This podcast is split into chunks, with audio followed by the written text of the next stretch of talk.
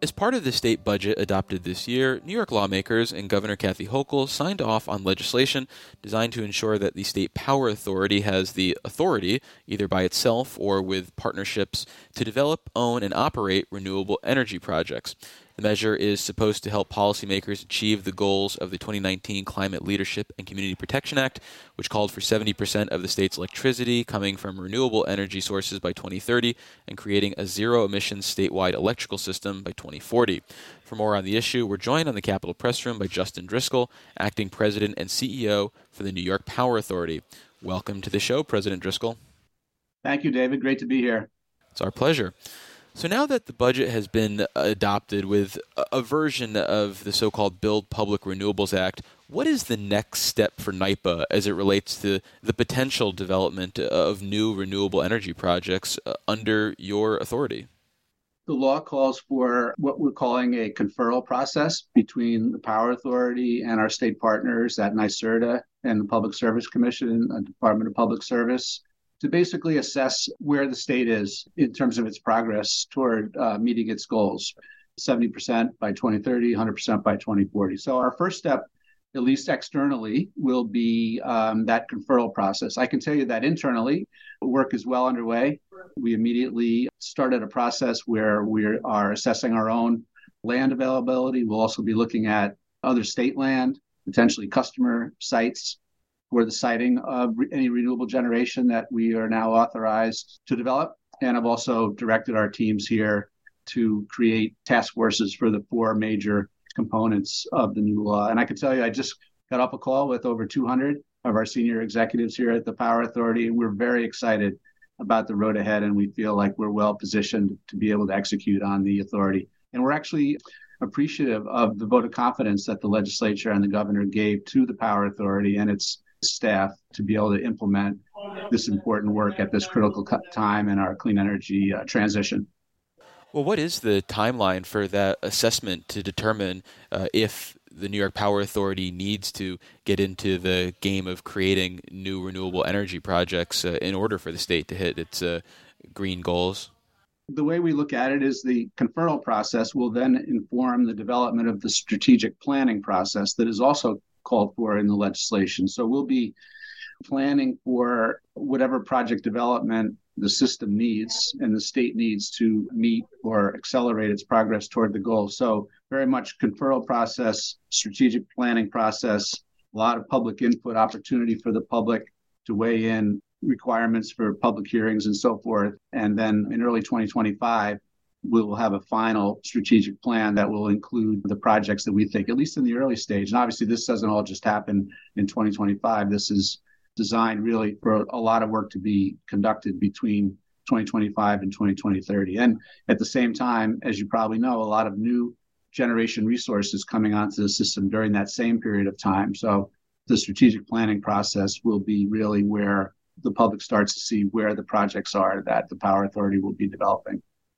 do you assume that the power authority will have to develop its own renewable energy based on the landscape that exists now, or do you feel like it's too soon to tell uh, whether you'll actually need to get into that creation game? I don't think there's any question that the Power Authority is going to be getting into the renewable ownership and development business, if you will. The question is what types of projects are going to be needed and where we already do a significant amount of renewable generation work for our governmental customers in what is described in the industry as behind the meter solutions. So, solar and storage type projects that are more customer sided. Um, I think where the opportunities are going to be in the future is the extent to which there can be either specifically located projects for the benefit of certain communities or potentially what we call utility scale projects that are the larger sort of wind and solar projects that go onto the uh, grid, or sometimes even are specifically allocated to a particular customer through a power purchase agreement. In terms of what NYPA might need to do between now and whenever, say, you break ground on a future project, what sort of capacity building will you have to do, whether it's staffing increases or, or in terms of expertise? Uh, great question, and we something that I've been fielding internally here uh, as well as externally. You know, what are we? Do we have the the right amount of staff currently on board here at the Power Authority to execute on this. And I think it's it's early in that analysis only because we won't really know until we go through the conferral process and, and develop our strategic plan what types of projects are going to be most beneficial to the system and to the state, you know, in accelerating our progress toward the goals. So I can see a scenario where certain types of projects we are already adequately staffed and others where we might need additional resources if we're doing something for the first time. My guess is that we'll certainly at a minimum be repurposing or repositioning existing staff in order to meet the new challenge that we've been given here. Uh, and we obviously have access to external resources as well, eh, whether in the form of companies that we currently, you know, work with in terms of other some of our other generation work that we do.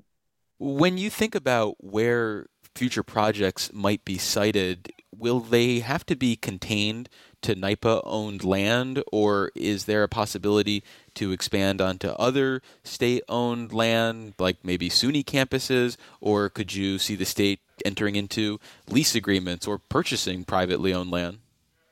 It won't be limited to NYPA land for sure. On the state land, many of the state entities are currently customers of ours where we're already doing significant renewable projects for them. So I, I see certainly great potential with our with our governmental customers for for use of their land. But also the new law allows the power authority to acquire property from willing sellers, is how it's referred to in the law. So we can certainly purchase or lease land from willing sellers. So in talking about this with you right now, you definitely sound maybe uh, excited or at least like you're gearing up for it. And I'm old enough to remember uh, last year when I think it's fair to say you were, at the very least, skeptical uh, of this type of responsibility being hoisted onto the New York Power Authority. So, can you talk about how your view on this issue has, I guess, reached the point it's at now? that was a moment in time. Most importantly, that was at a time before the Federal Inflation Reduction Act was enacted. One of the points that I had made last summer was that um, you know some of the opportunities for development might not be available to NYPA because there wasn't really a level playing field between the power authority and the private sector because the private sector had access to the federal tax credits and we didn't. Now with the Inflation Reduction Act, we can access those same tax credits up to 30%, just like a uh, tax-paying private developer could. So that was a game changer for us as a public power entity and I will tell you that the public power sector, where we're very active nationally, has been advocating for that, what they call direct pay ability for close to 10 years now. So we were thrilled to have that become law. And that actually very much changed our approach to the legislation that had been passed by the Senate at the time. And I also say that having been involved in the uh, passage of the budget, that there were certain things that you know we I think we added in a very positive way to the new law. We are making available $25 million a year for workforce training and uh, repurposing through repurposing a um, existing program and also the creation of what we're calling the reach program where we're going to be able to provide bill credits to disadvantaged communities through revenues derived from new solar projects so one other thing i would say is that last summer the version that was um, being discussed at the time did not allow us to participate in the NYSERDA REC program, Renewable Energy Certificate Program. And now with the new law, we can participate in those solicitations at NYSERDA and receive the same REC revenue streams that the private sector can. So a lot has transpired in the last year. Um, we've always been excited about being in the renewable business. We're doing it all over the state for our customers. We're well positioned and and I'm really excited about where we are today and where we're and where we're headed between now and and uh, 2030 and then on to 2040. Well, you mentioned NYSERDA, and I'm curious whether you envision NYPA potentially competing in the solicitations for renewable energy projects that NYSERDA puts out, or whether you'll be carving your own path in terms of where and when you're you're looking to build uh, renewable energy projects. I think we're going to, going to do both.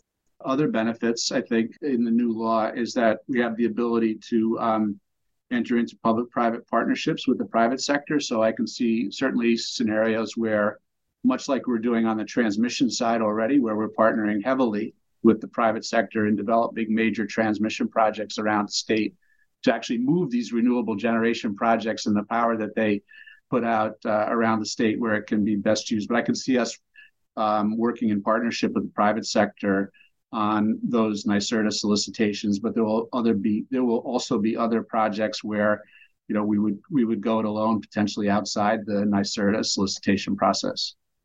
Well, as part of that answer, you mentioned uh, transmission, and I wonder how the limitations on the current transmission system in New York could hinder your ability to build new renewable energy projects, or, or whether you'll be looking at the future development of transition, I guess, hand in hand with future renewable energy developments?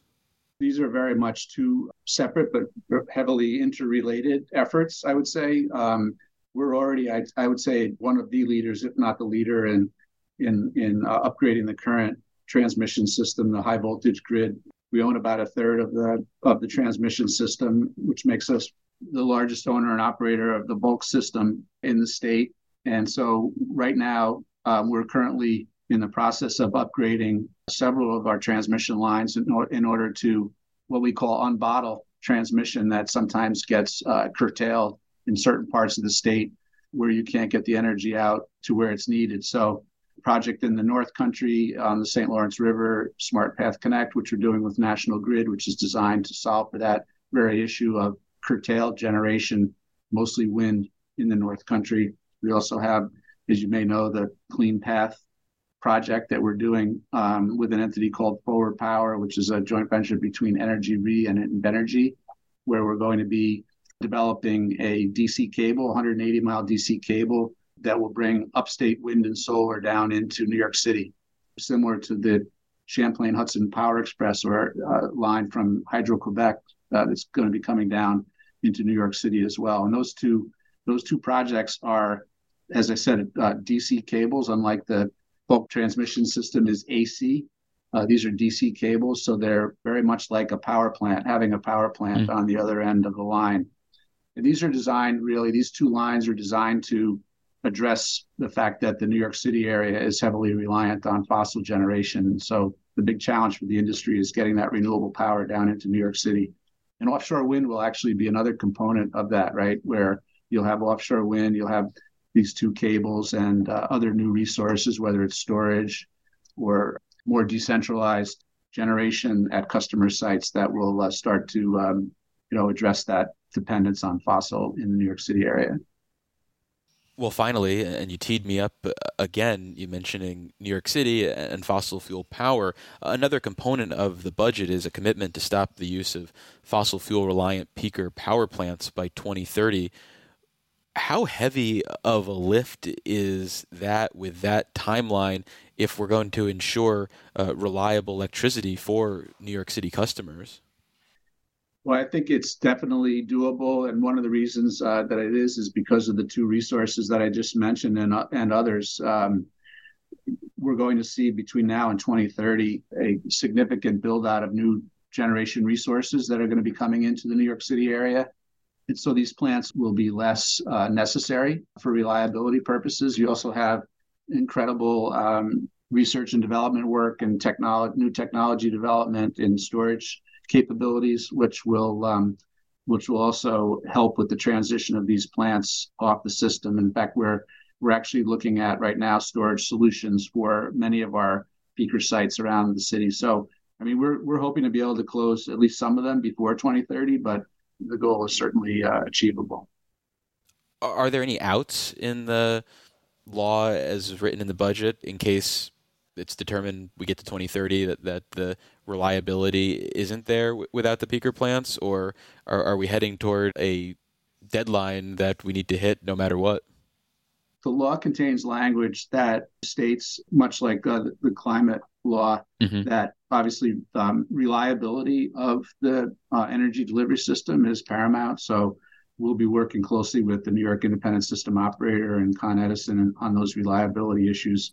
There's also language in the law that states that we wouldn't want to close one of our peaker plants if it's for some reason going to increase emissions in a certain area by causing other resources to, to run more heavily. So that's a that's another component here. But you know that's that's certainly plan B. Plan A is to close them. Well, we've been speaking with Justin Driscoll. He's the acting president and CEO for the New York Power Authority. Justin, thank you so much for making the time and good luck uh, with the projects ahead. Thank you, David. Pleasure to be with you.